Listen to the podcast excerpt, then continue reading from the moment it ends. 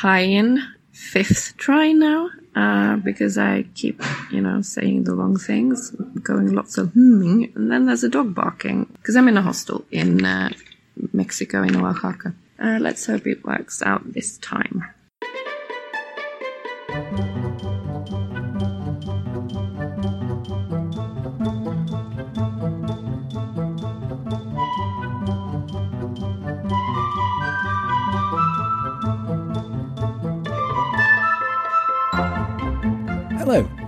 Thank you for downloading.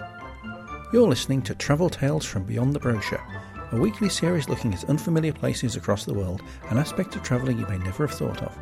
I'm your host, Ian Oliver, also known as the Barefoot Backpacker, a middle aged Brit with a passion for offbeat travel, history, culture, and the whys behind travel itself. So join me as we venture beyond the brochure.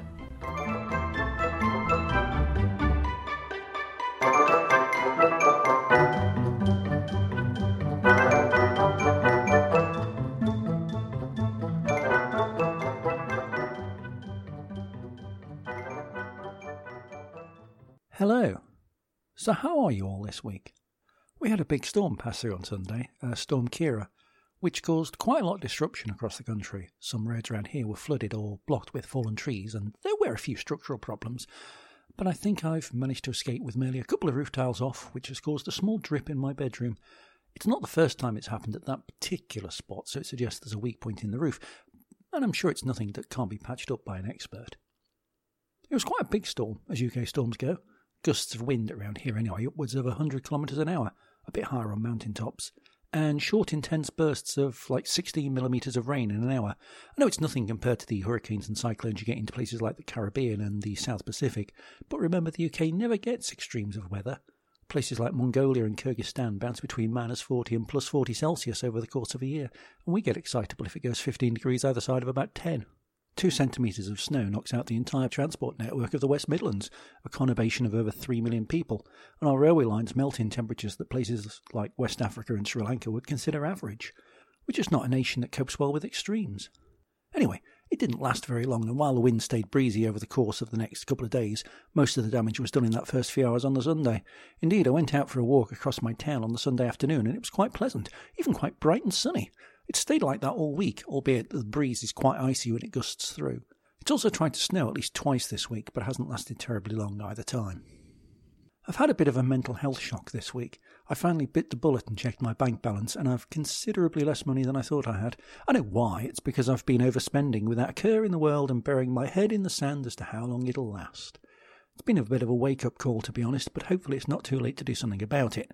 I suspect the days of spending £9 on a can of beer are now long gone, and though I was going to travel much less this year anyway, this has pretty much confirmed it. What else? Oh, yeah, it's uh, Valentine's Day tomorrow. I thought I'd mention it because it tends to be an important event to some people. I have to say, I've never really understood it. I've always been of the opinion that if you're in a committed relationship, you should be demonstrating your love every day of the year and not just on the one day, especially a day where you've basically been told to do it by a third party. This isn't even my asexual persona talking, it's just surely what you're supposed to, well, do. Obviously, it makes no difference to me either way, because, you know, I'm not dating anyone. And while there are people I find romantically attractive, this is not the right time to have that conversation with them, as it would be mega awkward. Plus, we all know that it'll never work out in that way. There probably never is a right time for me to have that conversation, to be honest, so you'll never know.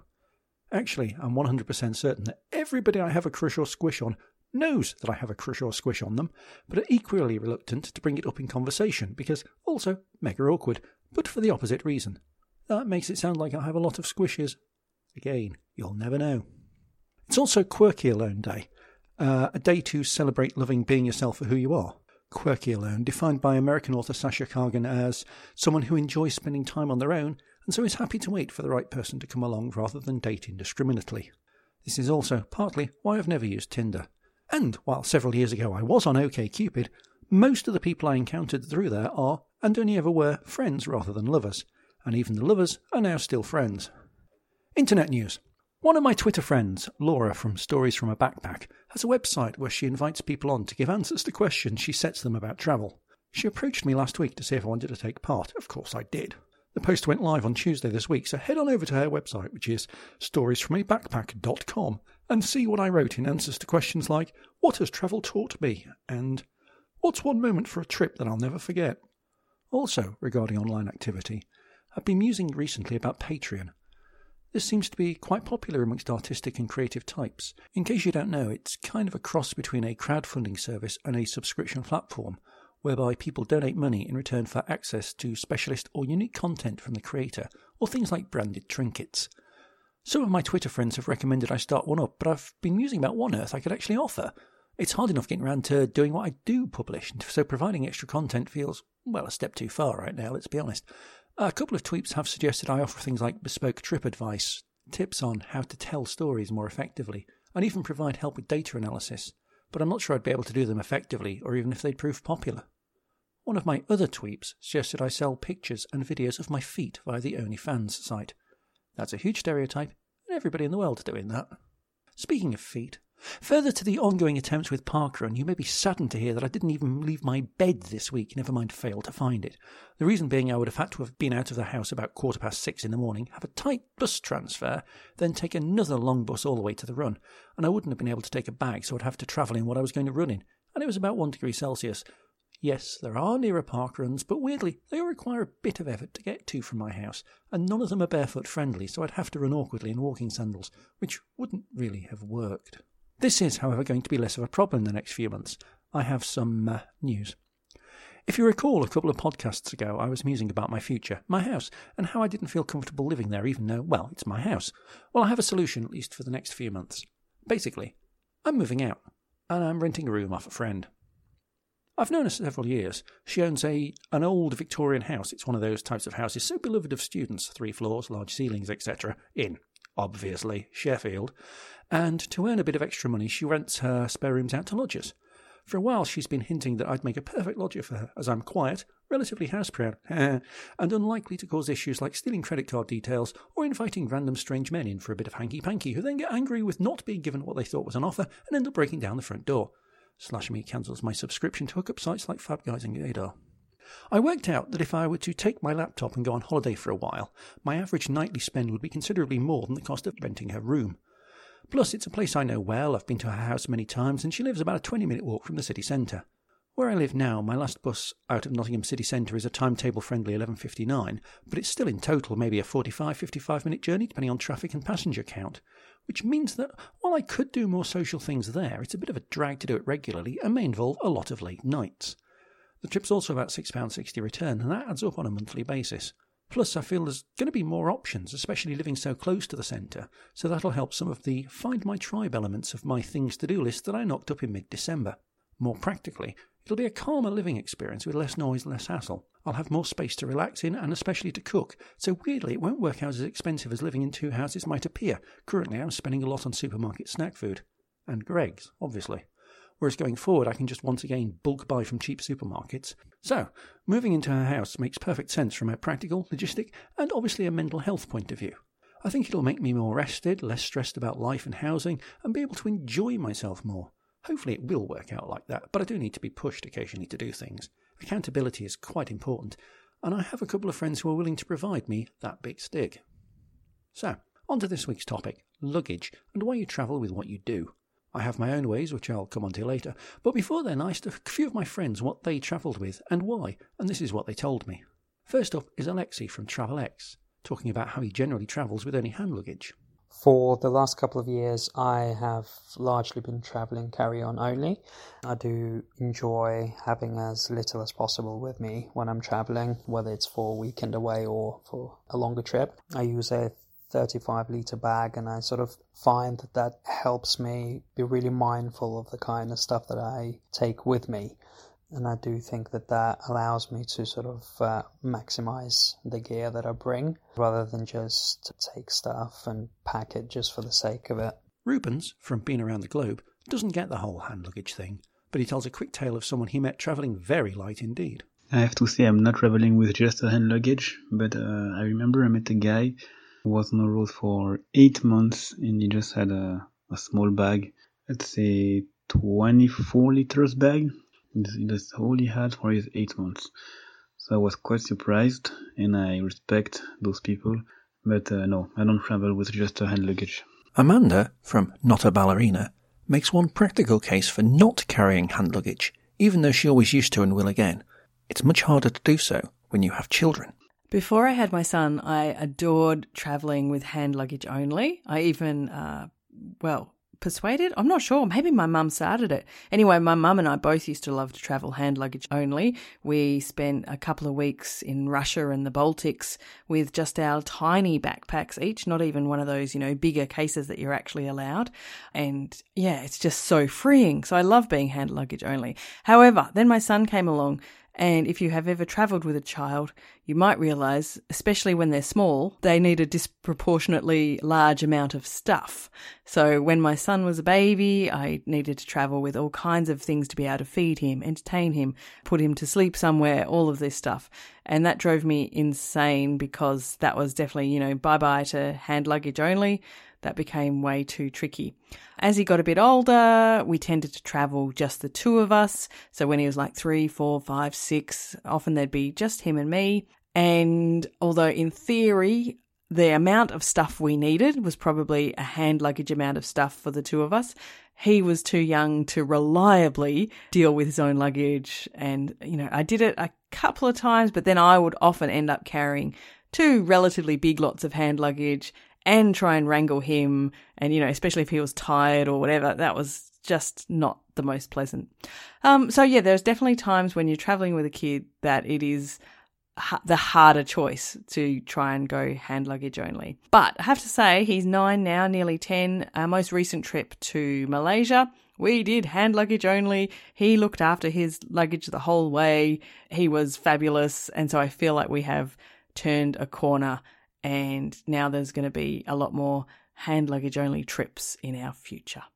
Laura, from Tumbleweed Chronicles, has a practical and budgetary approach to her luggage requirements, but also gives one disadvantage that I'd never thought of. I only started to travel light because I'm cheap.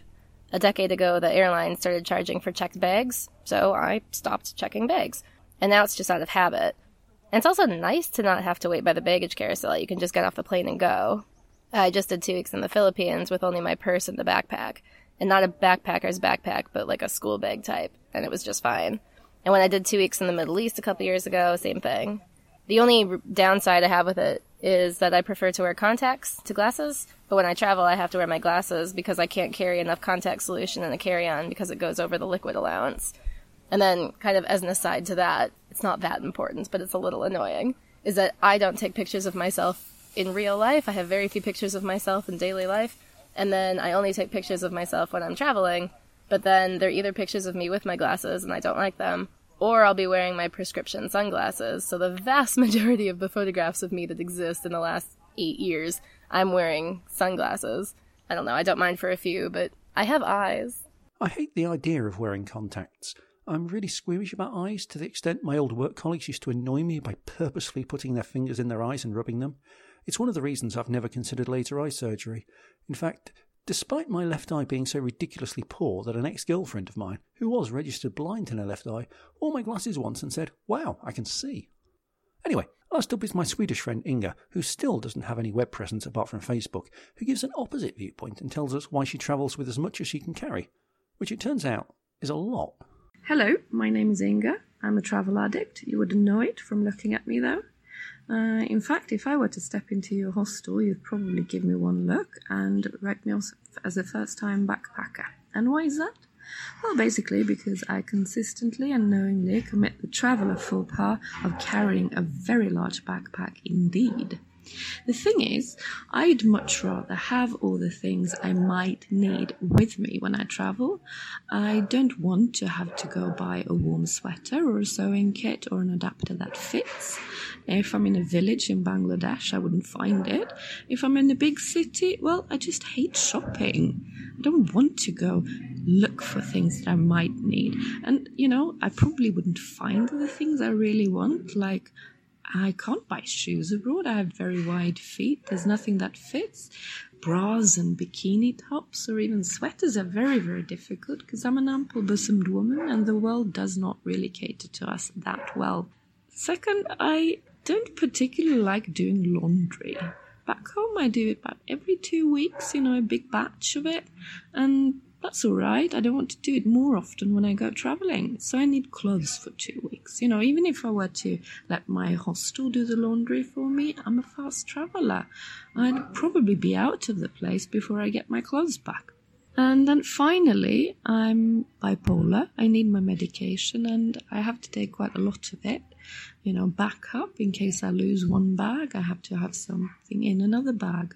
So, all in all, there's a lot of stuff that I want or need to carry with me, and doesn't bother me at all though. I quite like carrying the big backpack. I have a very interesting back problem. It's different from most other people because I it what really helps me is carrying heavy loads. The more I carry, the less pain I'm in. Uh, so my back is never as good as after two months with a you know 20 or 23 kilo backpack. Uh, also, it makes me look fierce. You know, you don't want to mess with a not admittedly tiny woman, but you know who can swing a big backpack on her, her back and just march off into the distance. It's you might want to, but I think they'd rather choose someone who doesn't look like she can defend herself at all. So yeah, I'm happy with it. If I'd go traveling for a short time, I might consider uh, traveling with only a carry-on, but I don't really see the benefit of it. If there's anything that I think I might want or need that doesn't fit in the carry-on, no, I'm not taking it. I'll go with the big backpack and I'll fill it up to the very rim. Note that this time next year I'm planning on travelling with Inga around part of West Africa for a couple of months. We're going to look a right sight, her with a huge backpack and me with, well, one of the phrases I used to have on my old blog tagline was travel light. It was supposed to symbolise my ephemeral travel nature, my preference for being barefoot, my liking for not spending too long in one place, but most of all, the fact that I tend to travel with very little luggage, regardless of how long I was travelling for. For several years and a fair amount of travel covering six continents, well, five continents and Chile, I won't lie, South America is a largely empty patch of knowledge on my map. I only travelled with hand luggage, that is to say, with a backpack that was small enough to fit within the regulations of cabin baggage for most airlines. There's a number of reasons why I prefer to travel like this. See, I love efficiency and have a distaste for boredom. Having only hand luggage makes airports much, much easier to travel through in both directions. Not having anything to check in means that I can do everything online, including get my boarding pass. So all I need to do at the airport is literally walk through the door go straight to security. One of the questions often asked as a discussion point on travel Twitter is How long do you get to the airport for before your flight leaves? My answer is generally about five minutes before check in closes. My rationale is simple. If people are still checking in, then logically they have, by definition, time to get through security and to the gate. Since I don't have to do anything other than go through security, there's no point me getting to the airport any later than the latest check in time. The other advantage I have in airports is at the other end, of course. While less of a benefit in places with strong admin heavy or just incredibly slow immigration, Vanuatu, I'm looking at you here for the last one. In most countries I've flown into, I'm out the door and halfway into town before some people's baggages are all passing the carousel in the arrivals hall. It also means I have the bag with me at all times and don't have the lottery of will it turn up or has it got lost. Backpacks are notorious for getting jammed in the mechanism of airport baggage systems. It's also nice to see bewildered looks on the part of the officials in baggage reclaim. I did even, I think it was in Canada, one of them came up to me and asked, just to check, you haven't forgotten to pick up your bags, have you? Which was a nice touch.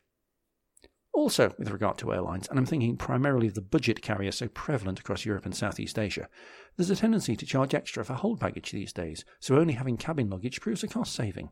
Some airlines, like Wizz and Ryanair, charge a little extra for larger sized cabin baggage, as in where it fit under the seat size, but doing that is still cheaper than getting a hold bag. My main reason for only carrying hand luggage, though, is because it's simply so much easier to cart around. There's a couple of aspects to this. Firstly, as you may have noticed, I'm not the biggest or strongest chap in the universe. While I hauled a 20 kilogram backpack whilst walking across Great Britain for 57 days, it must be remembered that the first few days of that adventure were pretty hard going, especially as it involved hiking over a lot of sand. And if I'm going to enjoy myself on an adventure in a warm climate, I don't want it to feel like some kind of military fatigue. I do walk a lot, so regardless of where I am, I'll be carrying that bag with me for quite a lot of the time. Related to this is that my travel style tends to be one of moving very quickly between places, and as you already know, as cheaply as possible. This means in part I don't want anything too big, as I'd be tempted to fill it, and that would make unpacking and repacking take forever, when all I might want to do is take five minutes at 5.49am in preparation for an early bus out to the next town. And of course, arriving becomes easier and more flexible too. So if the train gets in at 8am but I can't check into wherever until 3pm, that's no problem with hand luggage. It's just much less awkward to cart around and it doesn't get in the way when you sit in pubs and cafes. Then, of course, in the first place, I've got to get it on the bus or the motor taxi or whatever. And as you probably know, the sort of countries I go to have a, hmm, shall we say, vague approach to both logistics and health and safety. So having a small backpack I can fit between my knees on the back of a crowded minibus is infinitely preferable to having a huge backpack that there may not be too much room for. It also makes it far easier to keep track of and not have to worry about it bouncing down the road after one too many potholes. Speaking of moto taxis, by the way, the very first time I caught one was for a journey through a remote part of southern Thailand, for a few miles on the way to the Cambodian border. That was my real first solo backpacking trip in such an environment, and therefore I wasn't quite up to speed with what and how I should pack. I think I had a 60 litre backpack and it was pretty full. Anyway, I get on the back of the motor scooter thing. We go about 200 metres down the road, and because of the weight of the pack on my back, it unbalanced the whole thing and we tipped over. Slightly embarrassing. We ended up having to put the backpack on its side in front of me and behind the driver, and I pretty much had to cling onto it to make sure it didn't fall off, rather than clinging onto the driver. In addition, the road to the border was up a pretty long and steady hill. About two thirds of the way up it, we were going so slow, I wondered if there was actually too much weight on the bike for us to make it. Fortunately, we did, obviously.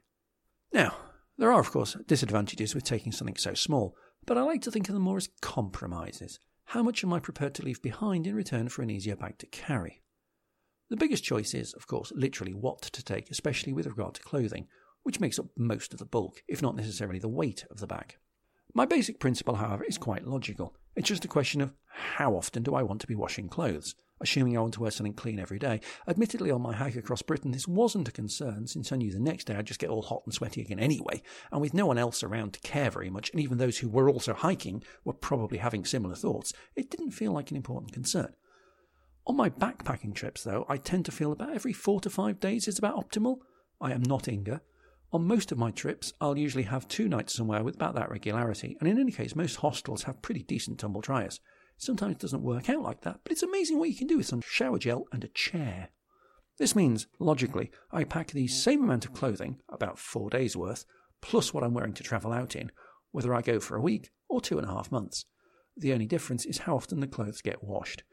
I'm aware there are some hardcore backpackers out there who take literally two t shirts, the one they're wearing and one other, and go from there, but I'm a little more of a flashpacker than that. In fact, on one group tour trip I did to China many years ago, one of the other chaps with us had just been backpacking Indonesia for, what, two months or so, and his policy had been to buy a new t shirt every day for a small amount of change, like 15 to 20 pence or something, and then get rid of it that night.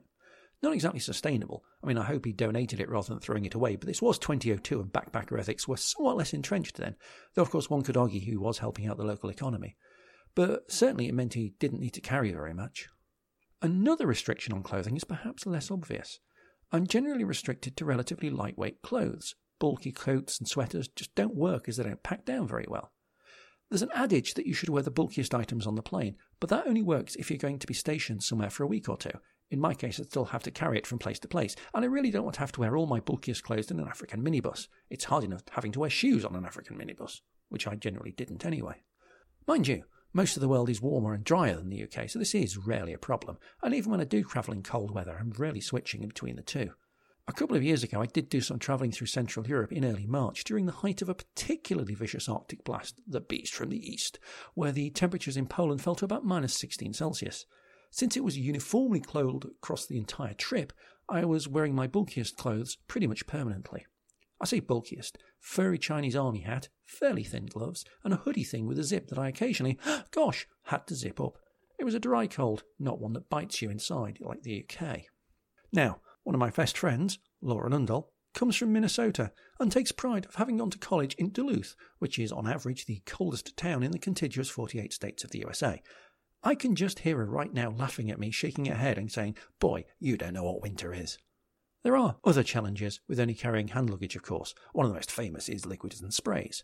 Now, obviously, only an absolute challenge for flying and less of a problem for getting the train, but even so, if you're only carrying a small backpack, you don't really want to be carting around large numbers of bottles anyway. Of course, pretty much everywhere I go, I can get replacements. I tend to carry only toothpaste because I have a specific brand I use, nail varnish, mostly ditto. Also, my social anxiety means I'd rather not lurk around a display of nail varnish in a country where I don't speak the language. and hand sanitizer, because that stuff is the shits, and I use a lot of it anyway. I've taken to travelling with a bar of soap rather than shower gel, which works out much better than my one attempt at powdered toothpaste. Don't know if you've ever tried this, but if you only take out one tip from this podcast, it would be this. Don't. There are several problems with it.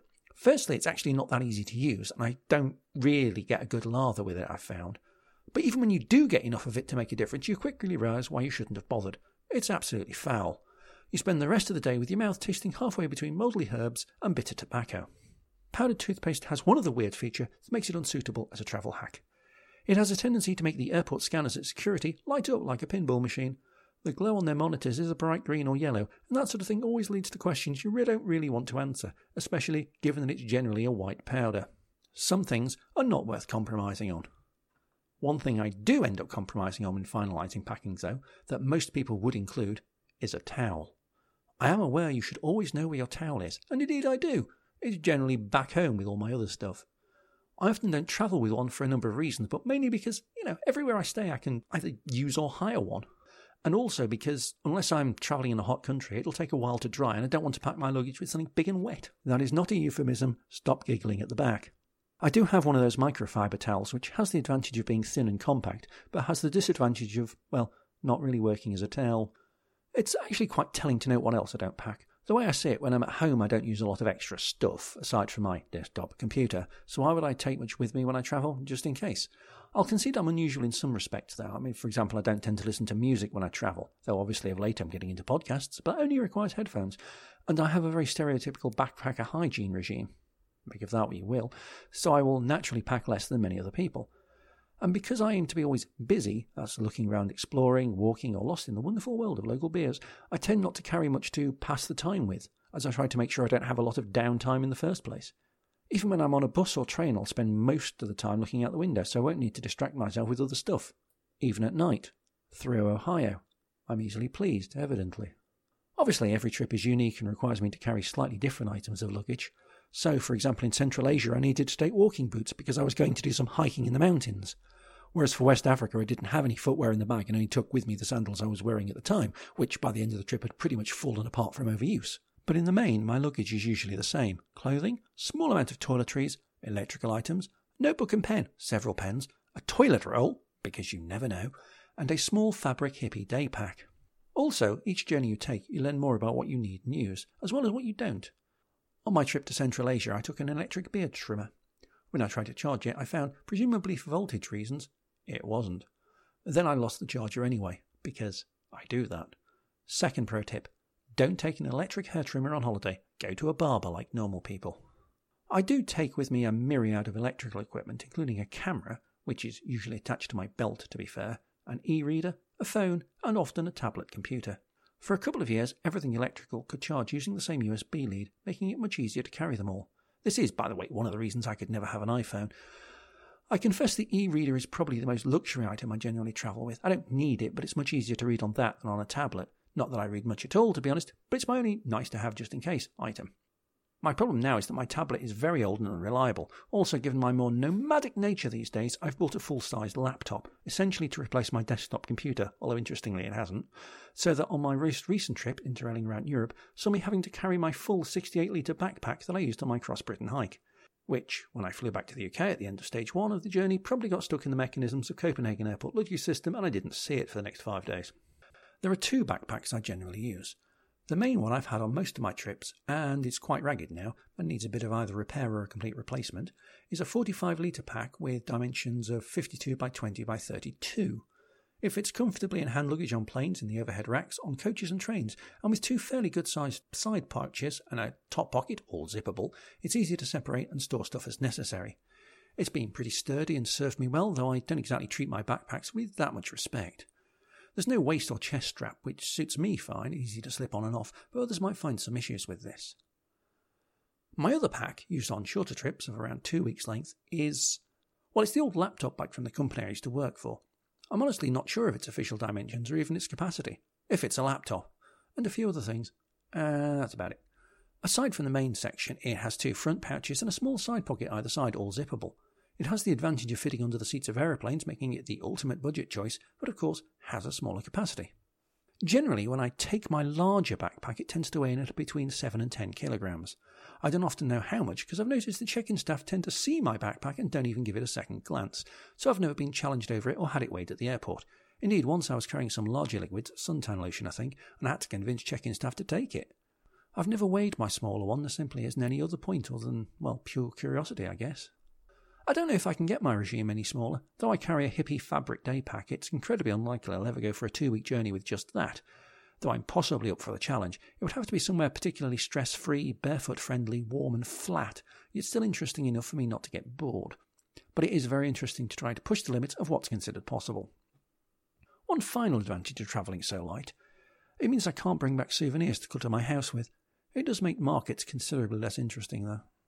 Anyway, I think that's just about all for this week. Next time, all being well, I should have an experimental podcast where I chat with one of my Twitter friends for a bit about travel, but we'll see if that ends up working. It may not. I've never done a chat style pod before, so all manner of things could happen to mess it up, but at least I'll have given it a try, eh? Until then, don't have nightmares, and if you're feeling off colour, keep on getting better. Thank you for listening to this episode of Travel Tales from Beyond the Brochure. I hope you enjoyed it. If you did, don't forget to leave a review on your podcast site of choice. I'm pretty bad at that sort of thing myself, so I'll understand perfectly if you don't. Travel Tales from Beyond the Brochure was written, presented, edited, and produced in the Kirkby in Ashfield studio by the Barefoot Backpacker. Music in this episode was Walking Barefoot on Grass bonus by Kai Engel, which is available via the Free Music Archive and used under the Creative Commons Attribution 4.0 International License. Previous episodes of this podcast will be available on your podcast service of choice, or alternatively on my website, barefoot-backpacker.com. If you want to contact me, I live on Twitter at rtwbarefoot, or you can email me at info at barefoot-backpacker.com. Until next time, have a safe journey. Bye for now.